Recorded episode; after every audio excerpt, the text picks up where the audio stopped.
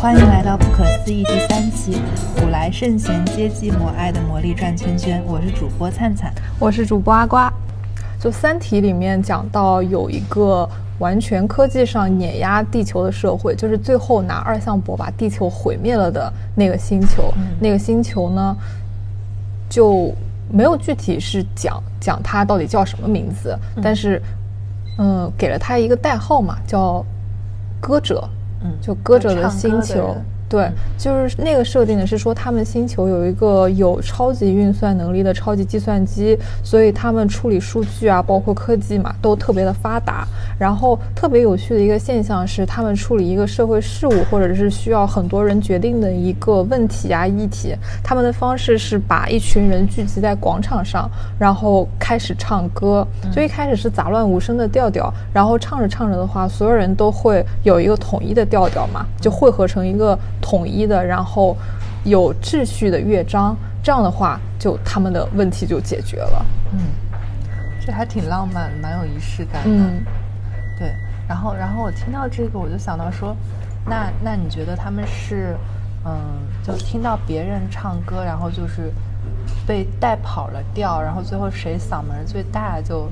听谁的。还是就就这就体现出一种集体无意识的状态，嗯，还是比较理想主义一点，是说我们唱的所有人唱的歌本质上是一个旋律。就举个例子，比如说像《娱乐至死》里面会提到说，呃，一个人可能在。呃，选喜欢吃苹果还是喜欢选吃梨子的时候选梨子，然后在喜欢苹果图案还是梨子图案的时候选苹果图案，就这样子看来，这个人本身是很矛盾的。但是，但是如果你再把它细化这些定义的话，它其实又是一个一体的事情。所以，是不是说，其实呃，人本身想要的东西其实是一体的？然后，这些歌者星球上的人，他们本身想做出的那个，比如说是否打仗这个决定本身是一体的，但是他们可能介于自己的那种。表达能力啊，或者就是，嗯，所获得的信息不够于他们做，不够他们做出这个好的决策，嗯，然后还有其他的一些限制，导致他们没有唱出来的调是不一样的。但是他们经过就是那种全球大讨论之后，嗯，然后又又可以就是从就可以首先信息上你可以得到别人的信息，然后，然后还有表达能力上你可以模仿别人的表达，嗯，然后但是你。最终，所有人表达的都是自己内心想表达的那个唯一的东西。嗯，不过有可能他们都是蚯蚓构造的，就全球人其实是一模一样的。虽然他们身处不同的地方，经历不同的事情，但是唱一唱还是能合而为一。是，蚯蚓是一个很神奇的那种生物状态。就据说蚯蚓他们是，就身体里面就每一个细胞都是极度的相似，就好像全球的蚯蚓都只是一条蚯蚓，然后它就是在不同的。就是就是可能是一个生物体在地球上不同的那种分布状态，嗯，真的非常吓人。对你千万不要惹到某条蚯蚓，但也没关系，因为你惹到某条蚯蚓，它在那个生物状态里也只是它一个脚趾头之类的，嗯，就可能一个汗毛，对对，它应该会原谅你，不要惹太多蚯蚓。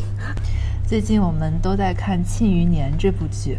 然后阿瓜给我们介绍一下《庆余年》里面你特别有感触的一个点。嗯，就是四顾剑本人。就四顾剑虽然没有在《庆余年》里面正式的露脸过嘛，但是他其实大宗师。对对对，但是他其实存在感很强。然后就上网搜索了一下他的生平，就发现他有一个非常令人惊奇的人生履历。就是四顾剑呢，他的功法大成呢是以精神超过意志为主，就杀意所及，见气就到，所以一成时杀掉自己全家，培养的无所顾忌的杀意，就到死前。虽然不能走路、不能动，但靠着杀意还是可以把云彩轰散，杀掉了城主全家。感觉我们像一个很奇怪的宗教啊！对，但是就是这这个让我蛮震惊的一个点，就是说他就是功法大成的那个 flag，居然是说靠杀意杀掉自己的全家。嗯，是的。其实这个跟我们在那个心理学上有一个观点叫做俄狄浦斯。就是，就我们知道，俄狄浦斯是在神话故事里面最终，呃，因为命运的捉弄，那个杀父娶母的一个王子。然后，然后，其实大家在就是心理上成长上，可能都得就在心理上经历一个就是弑父或者弑母的过程，就就是从从父母的管束里面，或者从父母的观念里面，嗯挣脱出来，然后有了一个新的自我吧。嗯，就是说对于子女来说，他的成长就是可能代表他成长到某一个成熟的点的标志，是不论在心理上，就是心理上这种弑父弑母嘛。就说通俗一点，就是说可能把自己的父母，就你能认知到他们其实是普通人，然后有普通人的七情六欲。那比如他们也可能会感情破裂，他们也可能会想要有新的生活、新的感情，就种种吧。然后，但是说对于像我这种已经到了适婚适育年龄的人，那对于就是对于我们这种人来说，如果我要成为一个母亲的话，又对于我来说是什么样的意味呢？就是这个问题，我还一直思考了蛮久的。就是说，如果作为母亲的话，就是是不是上帝对你的，就是上帝对女性的一个诅咒？就作为母亲，你要去爱你的家庭，爱你的孩子。嗯，对。但是这里插播一下，就是呃。前段时间，阿瓜在网上很火的一个视频，就是她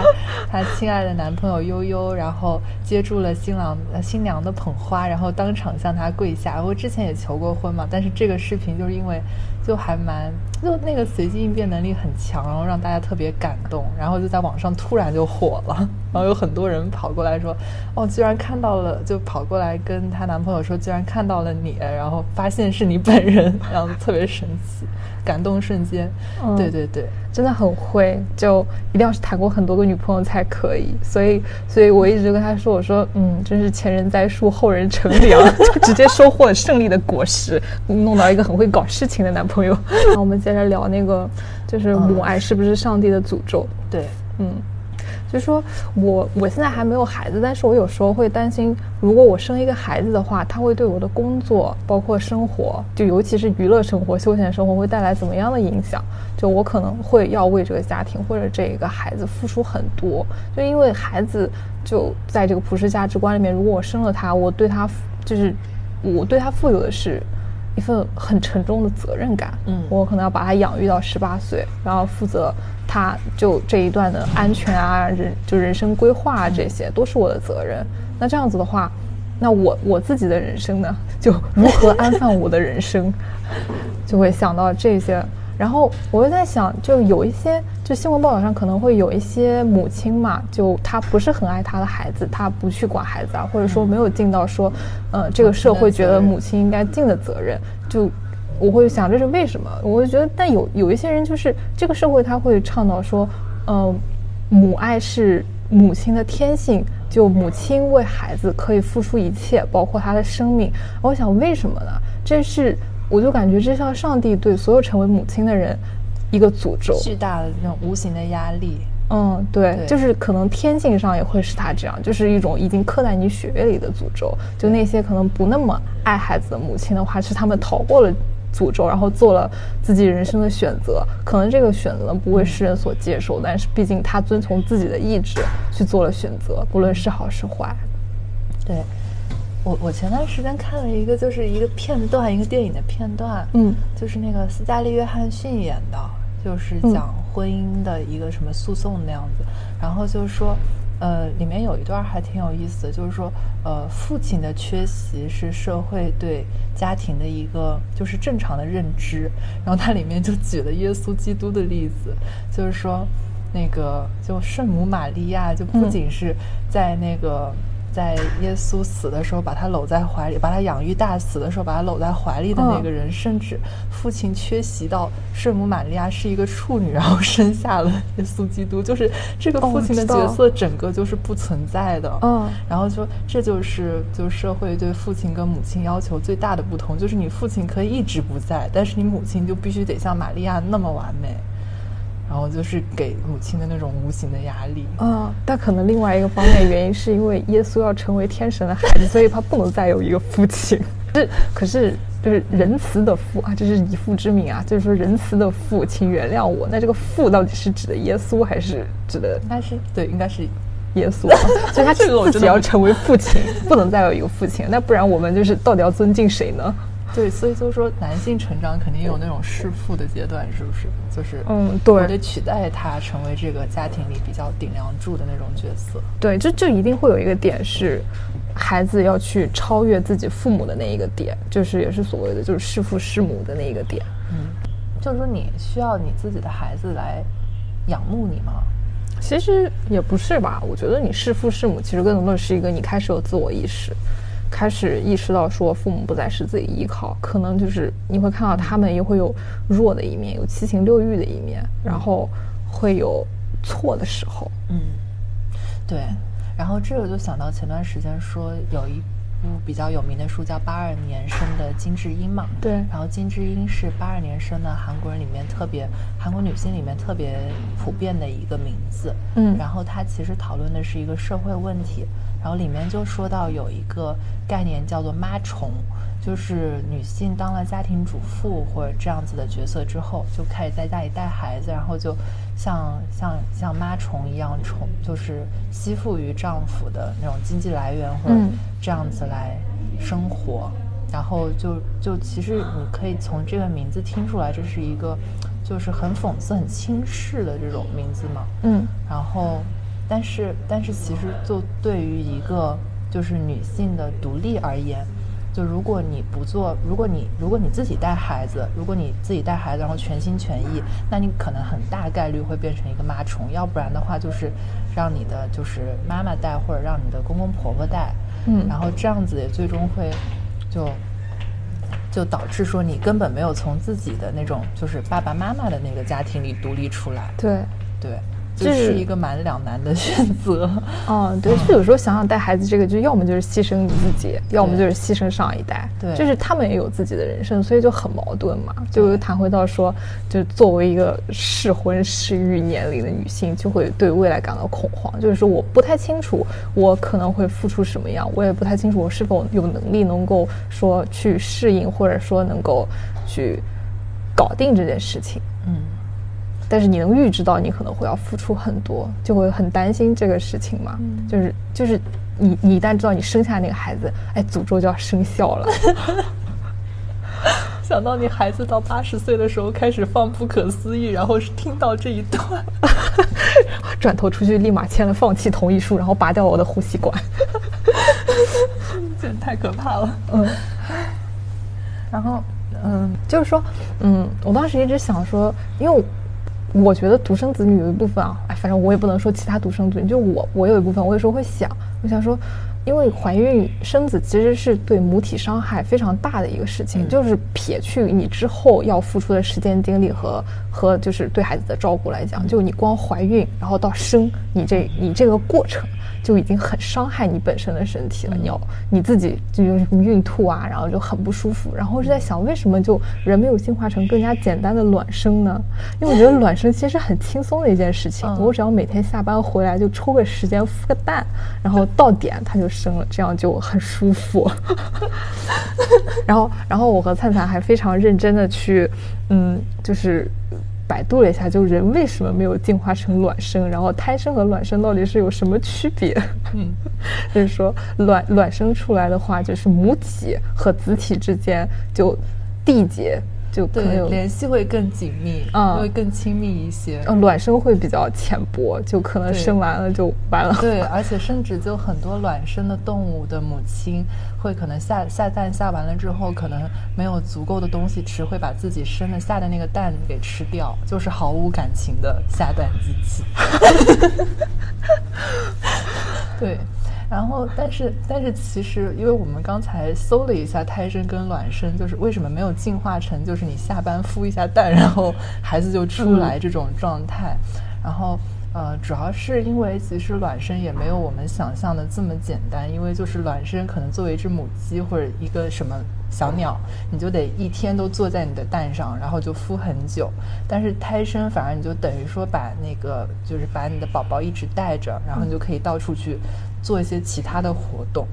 这大自然的规律就是一点便宜都不让你占，就是你要选这个就没有那个。是的，我的天哪！对，然后，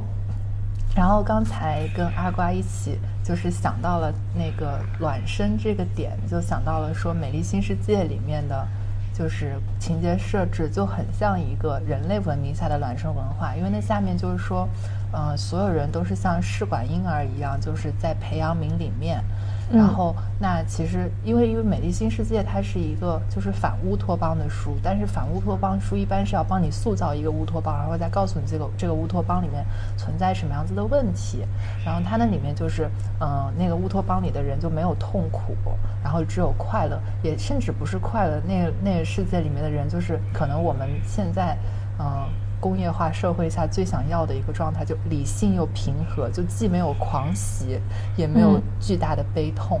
然后，但是，呃，这一切就注定了，就像你身天上的神仙没有没有没有喜怒哀乐一样，就是你就不能有感情。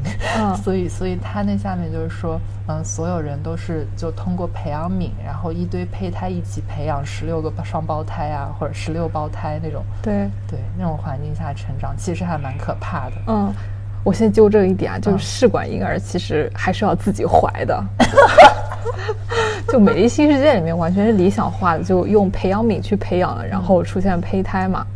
哎，他们是不是也是要有妈妈生的？就是好像有一个妈妈有吗？我都不太就就只要取卵就好了。哦，嗯，对，就《美丽新世界》比较让我印象深刻的是，他呃去弱都不是说弱化母亲这个含义，而是说完全去用相反的。方向嘛，就是丑化，就丑化母亲这个词背后的含义，就把它完全就代表一种淫秽、肮脏、就令人恶心的东西。就是他们会觉得说，呃，我们现在这种普世价值观里面，一个女性和一个男性构成一个稳定的家庭，然后他们哺育一个孩子，然后爱自己的孩子，然后这个家庭其乐融融，构成一个小整体。这其实是一件非常就肮脏的，然后令人。不可理喻的一个现象，比较就是退步落后的那种感觉。对对对，对，因为因为因为他那可能，因为父母对子女的一个主要角色就是教育吧，嗯，就是善待。因为我感觉在现在的物质文明下，就是还是有很多家庭可以就是好好的把一个孩子健康的养到大，就是普通家庭嘛，嗯，那样。但是更多的就是父母的心力就会发在就花在怎么样更好的更早。更好的开发孩子的智力，小时候要给他读什么绘本啊，玩什么玩什么玩具啊，培养什么爱好啊，还有一些什么书法、钢琴之类的童子功早点练起来。嗯，然后到长大之后受到什么样什么样的教育，就是要极大的就是就是决定他们的输入的内容，然后让孩子自己经过孩子过一道，然后再决定他们产出输出的内容是怎么样的。嗯，就是这个可能是我们就是。胎生的父母 跟儿儿女就是结合最紧密的一个方面吧，我觉得。嗯，就是除了血缘这种比较生理性的关系之外，对，就我觉得像父母给孩子提供这些教育啊，包括各种方面的培养嘛，本质上可能都是想为自己的下一代提供更好、更多的可能性。然后《美丽新世界》里面，他描述的是，就是有一个人生规划师还是社会规划师，就每一个人他未来的职业，就他人生路径已经被规划好了，就是他没有太多的可能性，或者。有时候就是没有可能性，对，就是，但是他们也过得很开心，因为他不知道有别的可能性。对。就是他把人分成了，就是阿尔法、贝塔等等等好多等，然后就比如说对一个贝塔的胚胎，就从胚胎的时候就开始给他们放说，嗯，就是阿尔法是一个很高贵的种族，但是他们活得非常的累，他们为了自己的高贵和那些理想要承担很多的东西，然后所以我我现在这样就很好，虽然我没有阿尔法那么的高贵和理想化，但是我作为一个贝塔，然后我就我我还是活得很快乐，就在我自己的。这个就是能够娱乐的层面，能够享受这么多的娱乐，然后但我也比我下一个等级的那个那些胚胎要更更高贵一些。然后他就把人非常严密的区分，然后其他阶层的人也不会想成为比自己更高或者更低阶层的人，就是一个非常就是调清缕析的那种社会。嗯，对。然后甚至会给那些更低阶层的那些胚胎，就是让他们从小就是。呃，讨厌那种什么阳光和鲜花，就是就怎么样让他们讨厌呢？就那里面描述的是，如果有鲜花的话，就是让，因为因为孩子们肯定天生都喜欢那种鲜花啊之类，就色彩鲜明的东西，就他们就给那些小孩婴儿时期就给他们鲜花，然后让他们手伸出去拿那个鲜花的时候就给他们电击，嗯，然后就让他们害怕这些东西，然后就让让这些胚胎就是从小就习惯于在工厂封闭的环境里面工作，嗯，然后就也不会有更多的抱怨啊，这样子，就其实还是蛮可怕的。对，就是他们那种培育方式，相比说父亲母亲培培养孩子那种方式嘛，其实是反向，就是在扼扼杀更多的可能性。对，对。然后他那种社会就必须是要去，就是就是剔除掉父亲母亲的这种概念，就是不需要有很多感情或者血缘上的连结，就反而这样子社会，他觉得会缔造出更加稳固，然后阶级更加明晰，就分工更加明确的一个社会。对，所以我觉得也是。就我有时候会觉得，哎，那样乌托邦社会好像也不是真的不好。就每一个人生出来，他没有说我有一个父亲和母亲，就也没有说弑父弑母那个阶段。然后我也没有说我注定要成为一个父亲或者母亲，我对下一代没有责任。我的人生就过完，我就已经规划好了这一生，做好工作，然后我也可以就娱乐方面，我也可以找别的方式去补足我自己的那个需求。然后过完这一生就就好了，就对死亡也没有惧怕。就很知足，对，就一直是一个很平和、很开心的一个状态。对，这样说来，知足感觉都不是一个很好的词，就就很可怕哎。但是，但是你想不想聊一下，就是？嗯，血缘这件事情，就如果这个美丽新世界这里面的人，如果是有父亲母亲有血缘关系的话，他们父亲母亲可能是来自于不同的啊，当然不同阶级在他们那个设计里面可能也不太存在，嗯，就可能是会为自己的孩子做一些权利上的斗争，然后或者是说，就怎么说呢？就就会不会因为说我我觉得我自己可能就是一个贝塔。但是可能我希望我的孩子成为阿尔法，其实这好像也是现在的孩现在的就是父母孩子关系很多一个想法存在，就是我身上未尽的梦想，我希望在你这上面实现。对，然后我未尽的原因是因为我也不想付出那么多的努力，然后我默认我就要把你培养成能够付出这么多。对对对，所以这样子看来，他这个故事设计还是有道理。就如果是有父母的连接或者。或者再考虑到下一代的话，对它就不稳定了。对，因为孩子有更多的可能性，那我就首先我就把可能性抹杀掉。是的，嗯嗯，就是刚才讨论到血缘的这个这个力量嘛，嗯，就是说人即使是在那种就不知情的情况下，会更偏向于喜欢上自己的亲兄妹，因为因为就是长得类似的人可能会。给你带来更多的那种好感啊，那种感觉，嗯，只要不要长得太差太多，就是不要形状上差太多，应该就是基因还是能够决定很多事情的。对，所以这就是这种神秘的现象，会让我就是想到说，就母爱是上帝给母亲就成为母亲的人下的一道诅咒，就是因为它已经刻在血缘里了，无论是说可能你。两个亲茫茫人海中更会喜欢自己的小孩，即使你不知道的情况下。对，就不论是直系亲属间血缘，就是直系亲属间产生的什么量子磁场啊，或者说是散发出的纠缠奇怪的化学荷尔蒙互相吸引。就如果说血缘关系比较亲的两个人，就算他们是不知情的情况下，也很容易产产生情愫。就有一些人会把那种产生的可能实际是亲情的那种连接，去误认为爱情嘛。嗯嗯。是的，对，就就直接就像上帝下的诅咒，都不要说什么母亲跟孩子是后期培养的感情什么，真的就印刻在你血液里、血液里面，就很多人是逃不掉的。那那你为什么没有想过说要去，比如说，就顺从这个诅咒，或者就顺从这种就自然的连接啊？就因为现在还没有嘛，那你其实就我就是一个利己主义者的这个立场下，就我很怕说因为一个就是。因为一个其他的人，然后去牺牲自己的很多东西。因为我想，如果我不生孩子，我这一生就是包括后期孩子给的陪伴啊，或者说是一些其他的东西，我甚至可以找其他的娱乐方式去补足。我不一定说非要有这个孩子来给我的人生啊，或者给我的感情去弥补上一个什么空缺。对，就如果社会福利制度比较健全的话，也不存在说养儿防老的这种想法。嗯，对。就是很多时候可能是因为到那个年龄了，然后你周边的人都有孩子了，就从众心理嘛，你就会觉得焦虑或者恐慌，嗯，这个样子。就我说，如果这个社会上没有这种价值观的话，那是不是一个人就也可以开心的过完这一生？就就就就我觉得是存在的，就是。就是说，现在不是说，如果你的就是现在的社会，就好像是会比原来就是晚婚晚育很多啊。嗯。然后就大家确定我是要这个东西，或者就是当时的情绪觉得哎可以，那就才决定做这件事情，而不是可能像原来什么十二三岁就嫁人，然后然后就非常的就被管制的一生就那样过去了。嗯，对。嗯，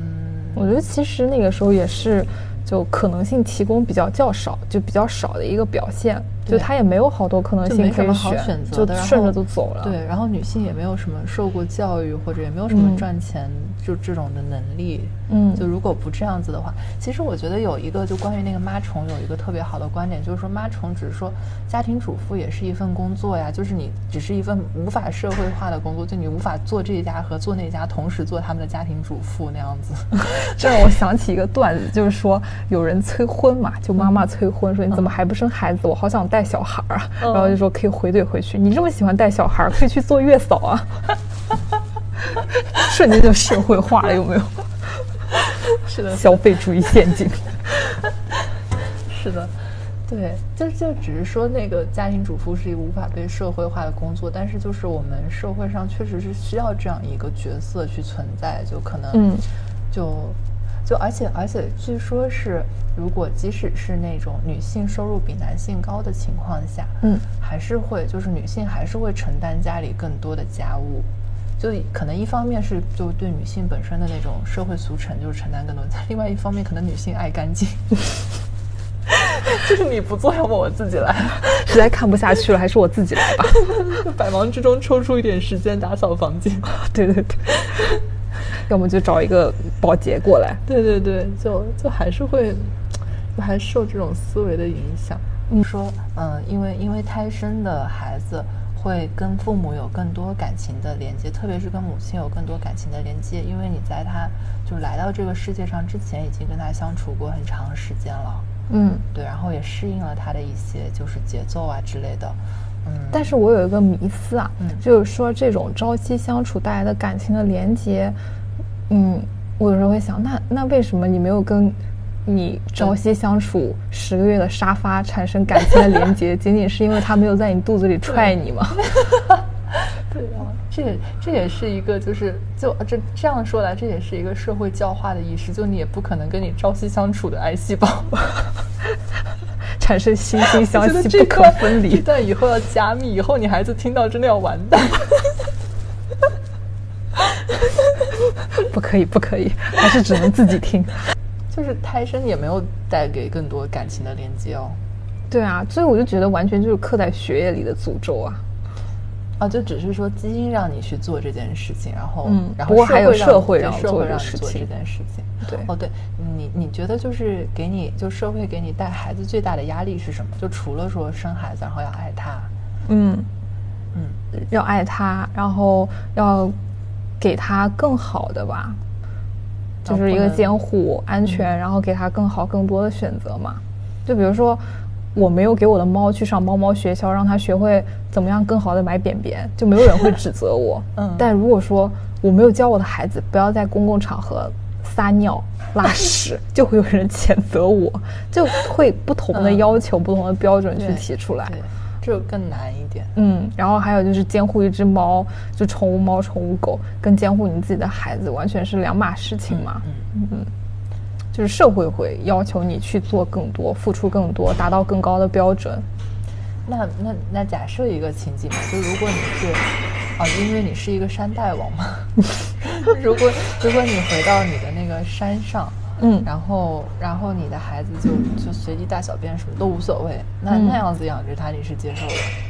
你不用管他，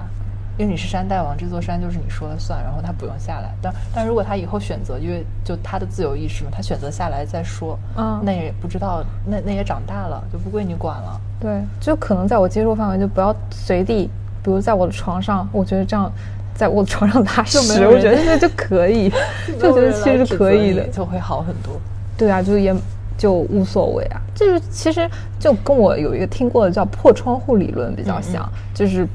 举个例子啊，就有一辆很很崭新的车，完好无损，然后放在车库里面，就没有人会想说我要上去把它玻玻璃锤碎，或者往里面丢东西，往它车窗画画。但如果说这个车它开始它的车窗破了一个洞，慢慢的它的车里面就会有别人扔的垃圾，然后就会开始有人去扎它的轮胎，去破坏它的表面，这就叫破窗户理论。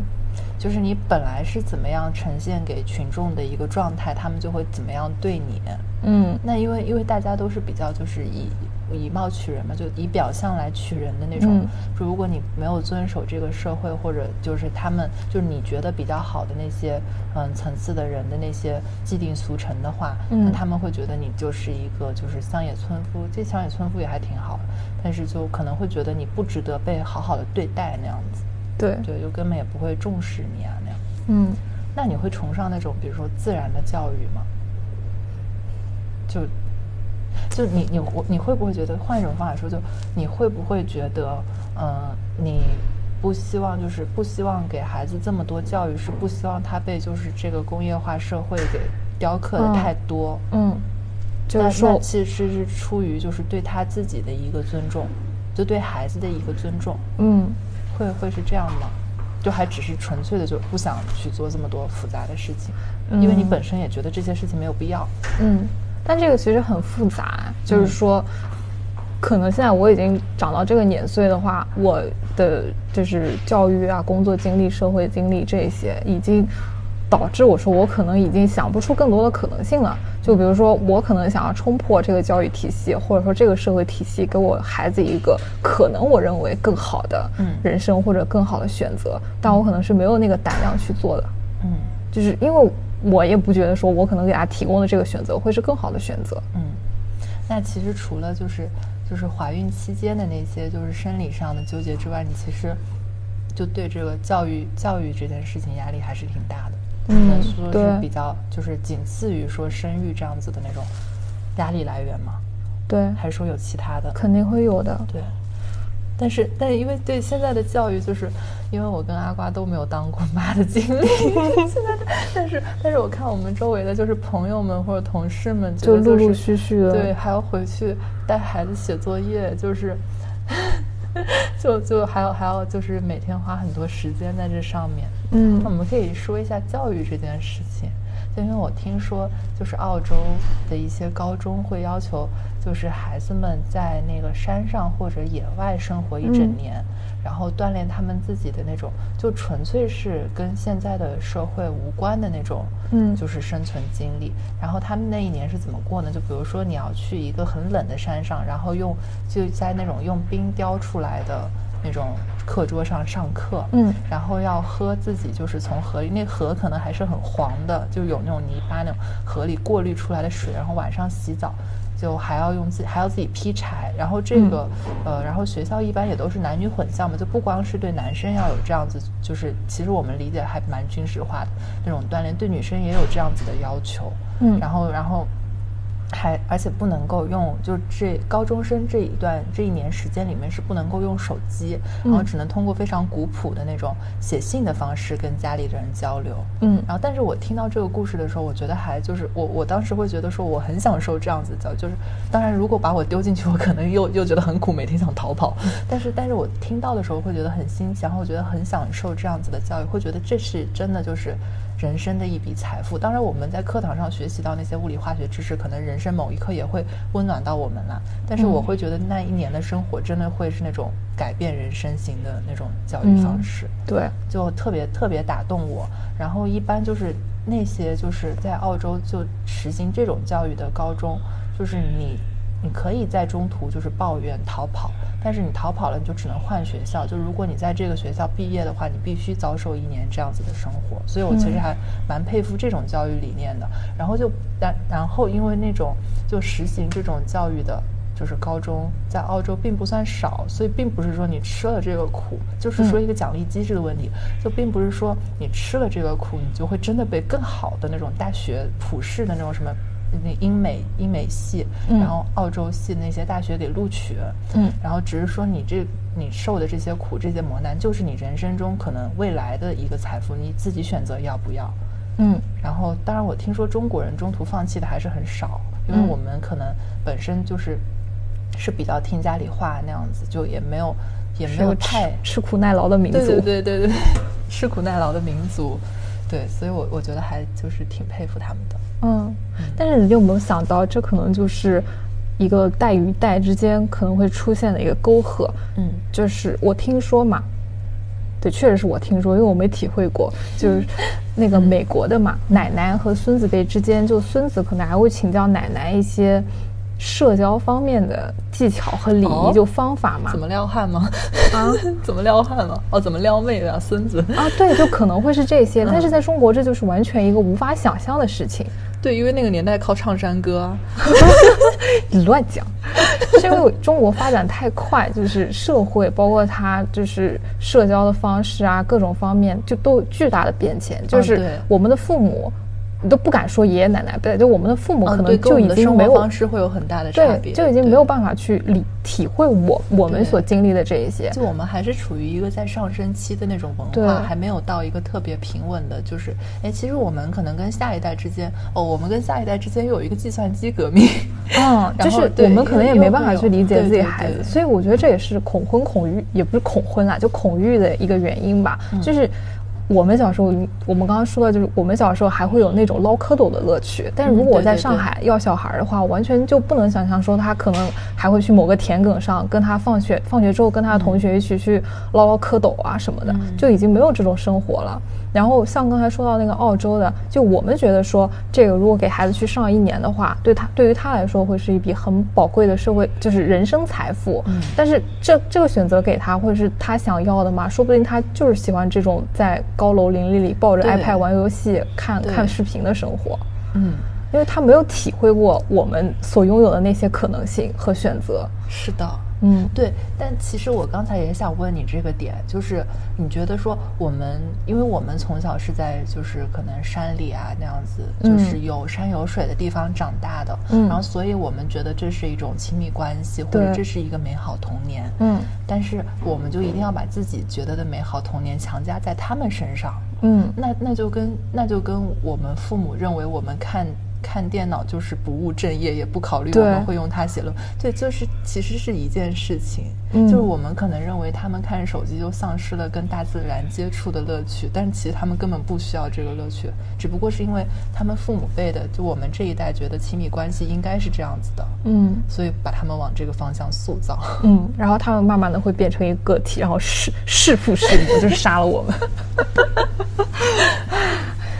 你说他们会录一个什么样的博客，叫一个什么名字？我的爸妈话真多，如何杀了自己的父母之类的。就是说，那个一个人为什么很容易就是那个有那种渣男吸引器？一个人为什么很特别容易吸引渣男？是可能比如说他小时候受过什么创伤，然后比如说他小时候爸爸家暴他。那样子，爸爸打他那样，然后他就觉得，因为因为那个爸爸跟他肯定是亲密关系嘛，嗯，然后他就会觉得这就是亲密关系的表达，所以他以后遇到家暴的那些人，他会觉得啊，这跟我原来经历的那种，呃，很像，嗯，然后他就会觉得这这才是真正的亲密关系，甚至还有一种心理的因素，就是说，呃。我在 A 就事件 A 里面遇到的创伤，然后我遇到一个类似的事件 A 撇，然后我就希望在 A 撇里面重塑我在这个创对这个创伤的掌控力，就你的身体会让你做，就你的意识会让你做这件事情。嗯，然后但然后但是你一个人往往遇到 A 没有解决的问题，A 撇也解决不了，然后 A 撇撇也解决不了。嗯，但是你的就是意识会不断的告诉你说，我你可以通过就是在同样的情景中就是。某一天你就获得了掌控力，然后就不断的就让这样锻炼你，然后最后人就会在在这个死循环里面出不来。对，然后在心理学上有一个说破解这个死循环的方法，就是你意识到了，就你意识到有这个 A 撇和 A 撇撇的事情跟你的 A 极度的像，然后 A 是不健康的，就你认知的 A 是不健康的，然后你放下了这件事情，然后你才能走出这个坑。但大多数人意识不到，只会疑惑说为什么我是一个渣男吸引剂量就很奇怪。对，这这很难。但是，呃，而且有一些人，我觉得他会说，就我可能知道这个事情是不好的，但是每到下一次，我就控制不住我自己，我就还是会做出同样的选择。对，这个这个这个判断其实很难，就是你对亲密关系和对美好童年的这种理解嘛。就比如说，我们有时候觉得朋友之间，哎，敢说脏话那是好朋友啊，就忍不住就不需要压抑这种情感嘛。嗯，那。但是，但是说实话，说脏话并不是一个就是教育俗成里面，就我们大家都知道说脏话不是一个特别好的事儿嘛，嗯，只是表达表达情感，然后你只跟亲密的人才说脏话，嗯，那跟你说脏话的人是不是就是亲密的人呢？这就是另外一回事情。但是我们会认为说，可能这个人跟我相处这辈子都没说过脏话。就甚至没有那种很强烈的语气词，嗯，观众们应该明白我在说什么。对，就是甚至没有那种很强烈的语气词，那你会觉得这是不是就是一个太生疏的关系，就根本不是一个亲密关系？但其实这个关系特别健康。嗯，他可能已经把作为就说脏话作为一个判定条件和前提条件去判定这个结果。是的，嗯，想想很可怕。对，那其实他要深入就是。就发掘自己这个潜意识判断，他要去就知道这个事情，然后他可能才有可能去纠正他。对对，你要知道，就是，呃，就知道可能说，呃，你并不是觉得跟他亲密，他才敢家暴你，然后只是说你可能喜欢的就是你他最快的那个，就可能就是因为你当时受到创伤，比如说受到家暴的那个成分，嗯，而他这么的吸引你，跟他跟你多亲密与否真的没有关系那样子。嗯，对。但是这一点很难，就比如说我们说脏话交朋友，这个就还很难。就比如说，可能抽烟的人玩在一起，共同爱好，嗯，就就比如说我们每个人都没有自信到，大多数人都没有自信到认为我是一个完美的人，嗯，然后都有自己觉得自己特别不好的一面，然后会觉得说，哎，我不配跟那么完美的人交朋友，我我我不配跟连连一句脏字儿都不说的人交朋友，然后就会觉得说，哎，这群人是我认同的人，就抽烟的人都是我认同的人，因为他们敢做这件事情。嗯，对，就还挺，就比如喝酒、抽烟可能不好举例，就比如喝酒的人，嗯，会觉得，哎，这些人应该比较玩得开吧，开得起玩笑啊，那样子。嗯，对对对，就其实，在交朋友这件事情里面都这么的，因为我们俩是没有受过太大的什么创伤啊那样子的人，只是在只是讨论这件事情。但如果我说共情的话，就是我觉得如果我都无法跟就是就是怎么说呢，特别就看起来特别清高和完美的人做朋友的话。当然也好像也还可以哦，好像也还好。对，但是就是说我，如果我们无法跟那种我们看起来觉得就是跟我们不太像的那些人，而且那些不太像是在于他们比较好的那方面，嗯，我们做不到那些人交朋友的话，那我们怎么能够指望说你从小受到心理创伤，然后能够逃脱出自己的心理创伤，就是在自己后面的世界里面解决掉这个问题？其实还蛮难的。对，对。唉，所以这种就看医生，我不知道该怎么办。医生顶用不啦？就是对，就是你可以听我们的播客，然后听到了这一段，就发现自己其实是在 A 撇跟 A 撇撇里面死循环。然后就希望如果有一位就这样的观众，然后有有了这个意识之后，就可能。可以稍微解救自己一点点吧。嗯，可以跳出来想一下，就意识到这件事情的存在，就哪怕只是一丁点，其实帮助都很大。嗯嗯，就开了一个裂缝之后，其实可以做很多事情。说到哦，孩子没有养好，就自然教育这件事情，对吧？嗯嗯，怎么样才养好？因为自己都要承认自己不是一个完美的人，但是你肯定会希望自己的下一代是趋向于完美的人。嗯，这就一个很伪命题。哎，我我不会希望自己的下一代是一个趋向于完美的人。哎，对你，如果你现在跟你的孩子，为了让他不要在你八十岁的时候听到这段播客，把你的呼吸器拔掉 如果就是你，如果你对你的孩子就是提一个，就是希望你成为一个什么样的人？当然，就是我们的孩子们，如果你们听到这里，我们希望你就是最后能够做出自己的选择，不要听父母希望你成为什么样的人。但如果你希望你孩子成为一个什么样的人，你会。就有一个什么样的期待呢？啊，他一个完美的人，我觉得你也不会选是完美，不会，就是趋向本质，希望他是一个身体健康的人。对，就很多父母就是说，就希望你身体健康就好了。对，就其实养猫之后也会有点感触哎，就是我们同一期养猫还会有朋友啊什么的，他他就是我朋友家有一个猫，就是说他有一天回家的时候嘛，就发现自己家里全都是屎。然后就那个猫已经拉爆了，哦，拉肚子，我的天，对，它就很崩溃。然后那个病一直医了很久，然后现在也是吃那种处方猫粮，然后每天都定时定量的吃，然后身体就很弱，不能随便乱吃东西，一吃坏了就要拉稀。然后反观我们家这个就蛮好养的，就很像一个草根嘛。然后一开始还觉得说就是它长得不好看啊，然后又不是很粘人啊什么的。等一下，那个各位观众想知道那个阿瓜给他家猫取了个什么名字吗？哦，六桶，就是胡六九桶，概率比较大，所以就取了个六桶。嗯，好，六六大顺。嗯，然后。就看六桶嘛，虽然长得不那么好看，也不是那种品种猫，因为就街上捡来的小黑猫嘛，就看它身体很好，就觉得也没什么别的需求了，就希望它身体健健康康的，这样就好了。其实我觉得也是一个养孩子的缩影吧。对，嗯，就是就是对，所以孩子们，你们听到就是 注意早点睡，多喝水。我自己做不到，但是希望自己孩子做到，就真的很矛盾，你知道吧？就从这个很小的点就可以反映出来。是的。对身体健康之外，我我妈我妈妈会跟我说，就是我希望你是一个什么样的人？她会说，我希望你是一个快乐的人。然后这导致了我的就是很长的一段生活，就觉得自己反正我我是一个还还快乐的人嘛。对，然后至少我是一个还挺就是嗯怎么说挺会自己找快乐的人，我也不知道。对，反正就是说我在看《美丽新世界》之前，我都觉得自己是一个就是。嗯，快乐的人，然后我觉得人生的意义就是快乐，然后，然后很幸运的是，也可能是因此，也可能是，也可，也可能是因为这个原因，就是很幸运的是，我妈妈对我的要求，也就是说，你要成为一个快乐的人，就是，就，也没有说要大富大贵啊，或者说要干嘛干嘛，嗯，然后。当然，父母都希望孩子健康一点。然后，但我看了《美丽新世界》之后，我就突然意识到，说人就活着不能只有快乐，然后还有还有世界的真相啊，那样子。嗯，对。但是我觉得，就你说，比如追求世界的真相这一个命题啊，或者其实是默认了真相是存在并且可以追求到的。对，而且这个命题感觉马上就包含了这个追求者必定是要。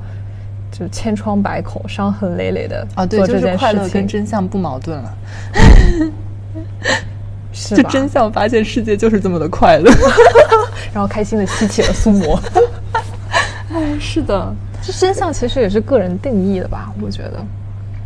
我觉得，我觉得说世界就是要有一个真相，是要你不就是不顺从于就是。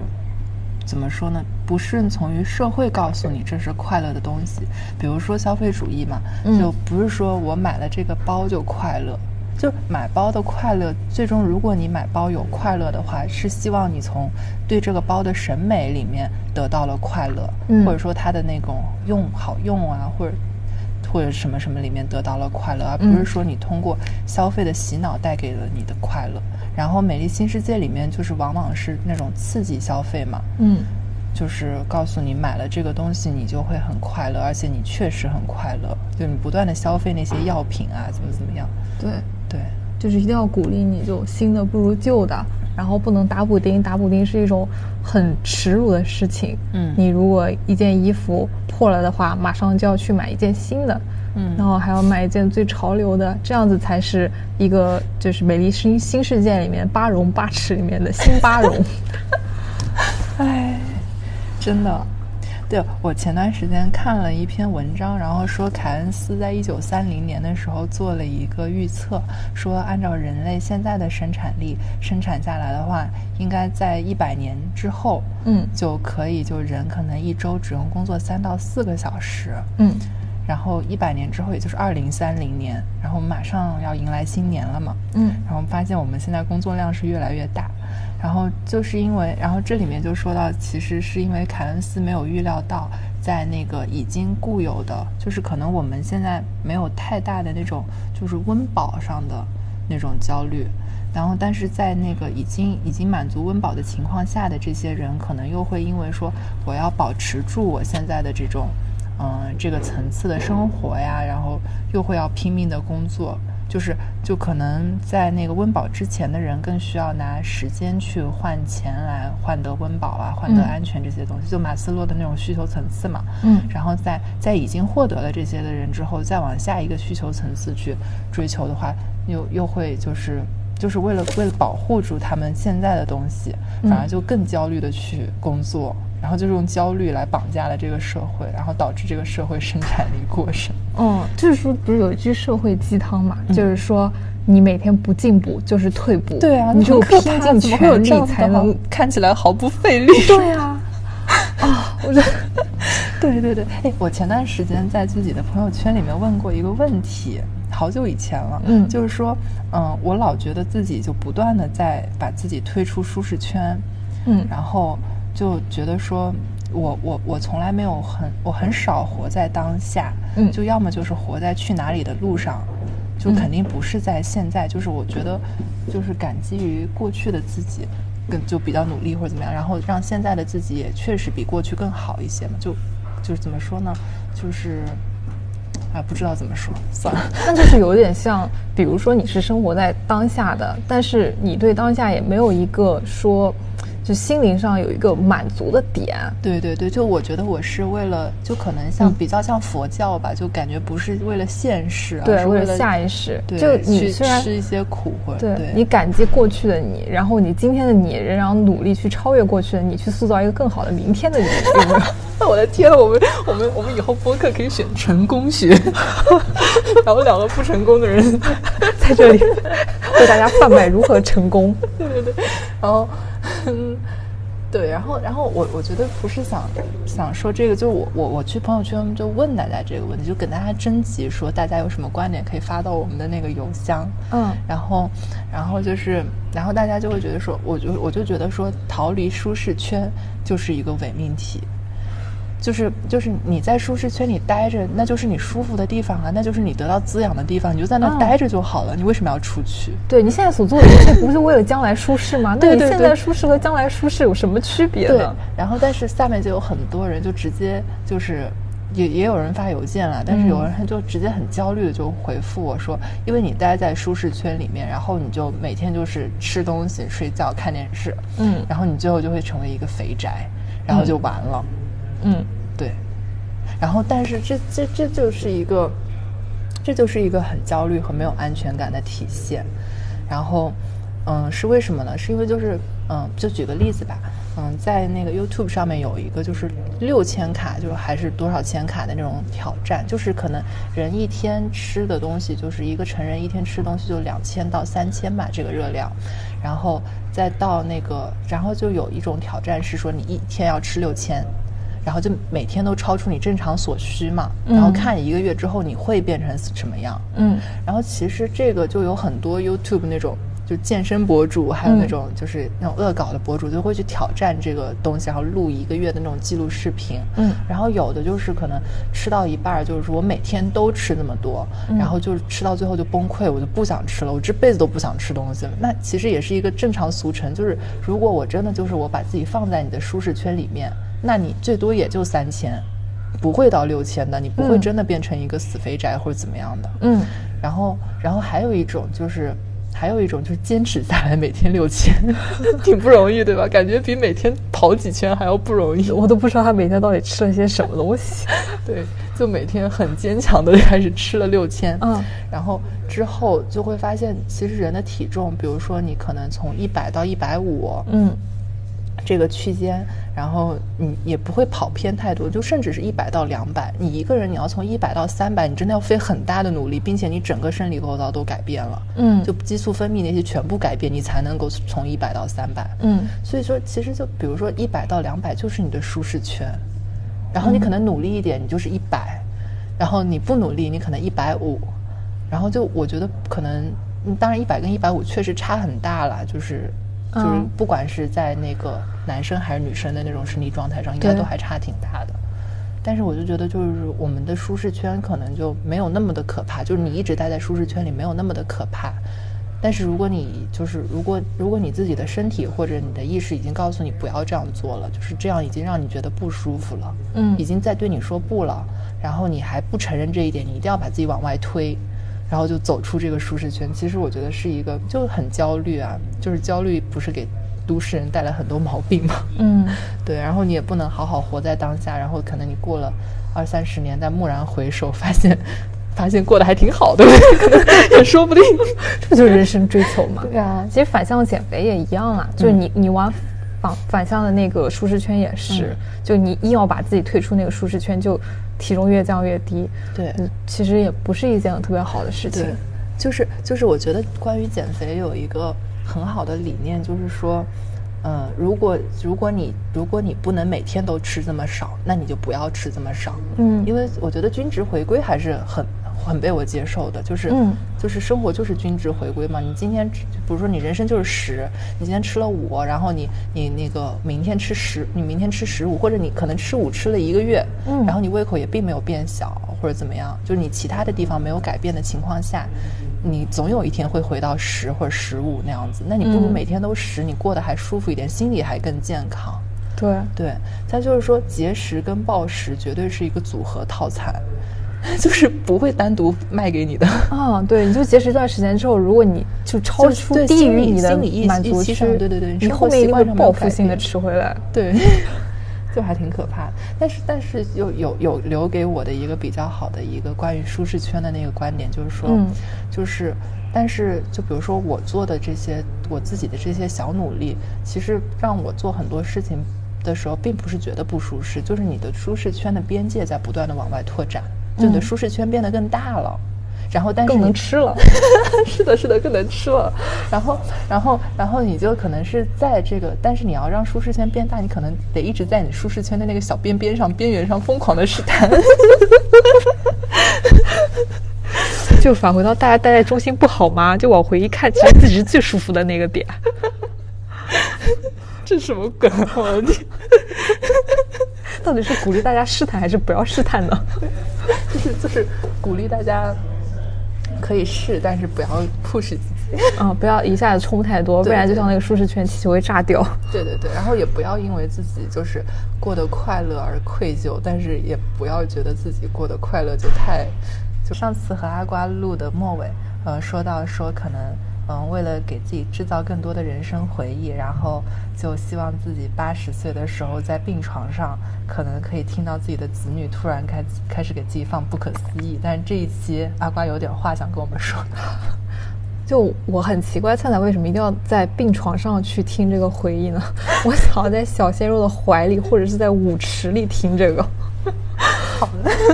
希望希望我们希望我们八十岁的我们听到了现在我们说的这些话，不要被舞池里的那种太大的音乐给打扰哟。